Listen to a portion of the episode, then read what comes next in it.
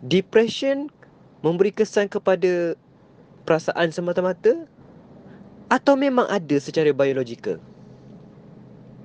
Adakah ia hanya sekadar perasaan di hati ataupun ia betul-betul memberi kesan kepada biologi seseorang? Ada satu kajian sebuah universiti yang melihat imbasan otak PET scan otak orang yang tak depres dengan orang yang depres. PET scan activity ni adalah sebuah brain imaging ataupun brain scan untuk melihat tahap keaktifan otak seseorang. So dalam kajian tu, otak orang yang tak depres, tahap keaktifan otak dia satu badan, satu otak dia aktif. Penuh dengan warna kuning. Kuning ni aktif. Hanya sedikit warna kelabu iaitu warna yang tidak aktif. Bermaksud otak dia hidup.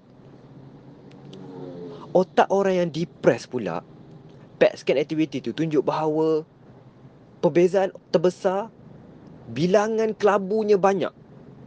Bilangan yang aktifnya titik-titik yang aktifnya sikit je bermaksud otak itu tidak hidup.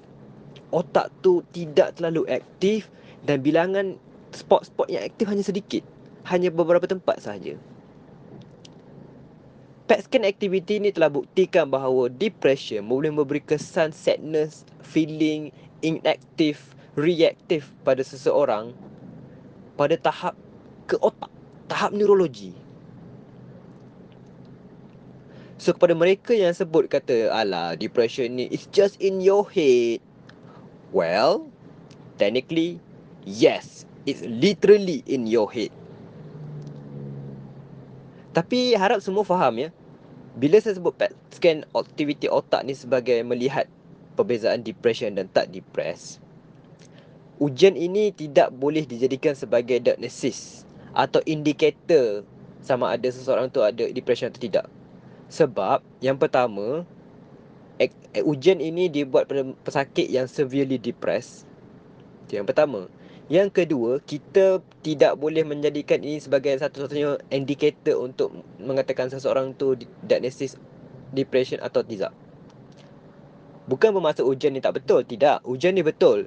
Tapi dia tak boleh dijadikan sebagai kayu ukur ataupun indikator sama ada kita depressed atau tak. Bermaksud kalau kita depressed Kita cannot simply buat PET scan activity Oh aku nak tengok lah aku ni depressed ke tak Eh tidak Dia tidak semudah itu. Sebab ujian ini sebagai bukan indikator Bukan sebagai diagnosis. Tapi dia adalah melihat kepada pesakit yang dah memang diagnosis ada depression. Dia bukannya sebagai indikator sama ada seseorang tu depressed atau tidak. Apa yang saya nak sampaikan? Keseluruhan Epi Voice kali ini Adalah yang pertama Depression is a bio, physio, psychological condition.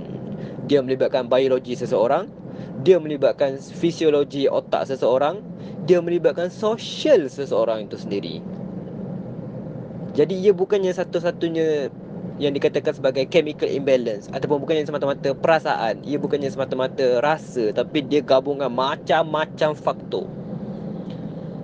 Sebab depression ni ada macam-macam faktor penjelasan menjadikan depression ni satu benda yang kompleks. Dia tak ada satu treatment sesuai untuk semua.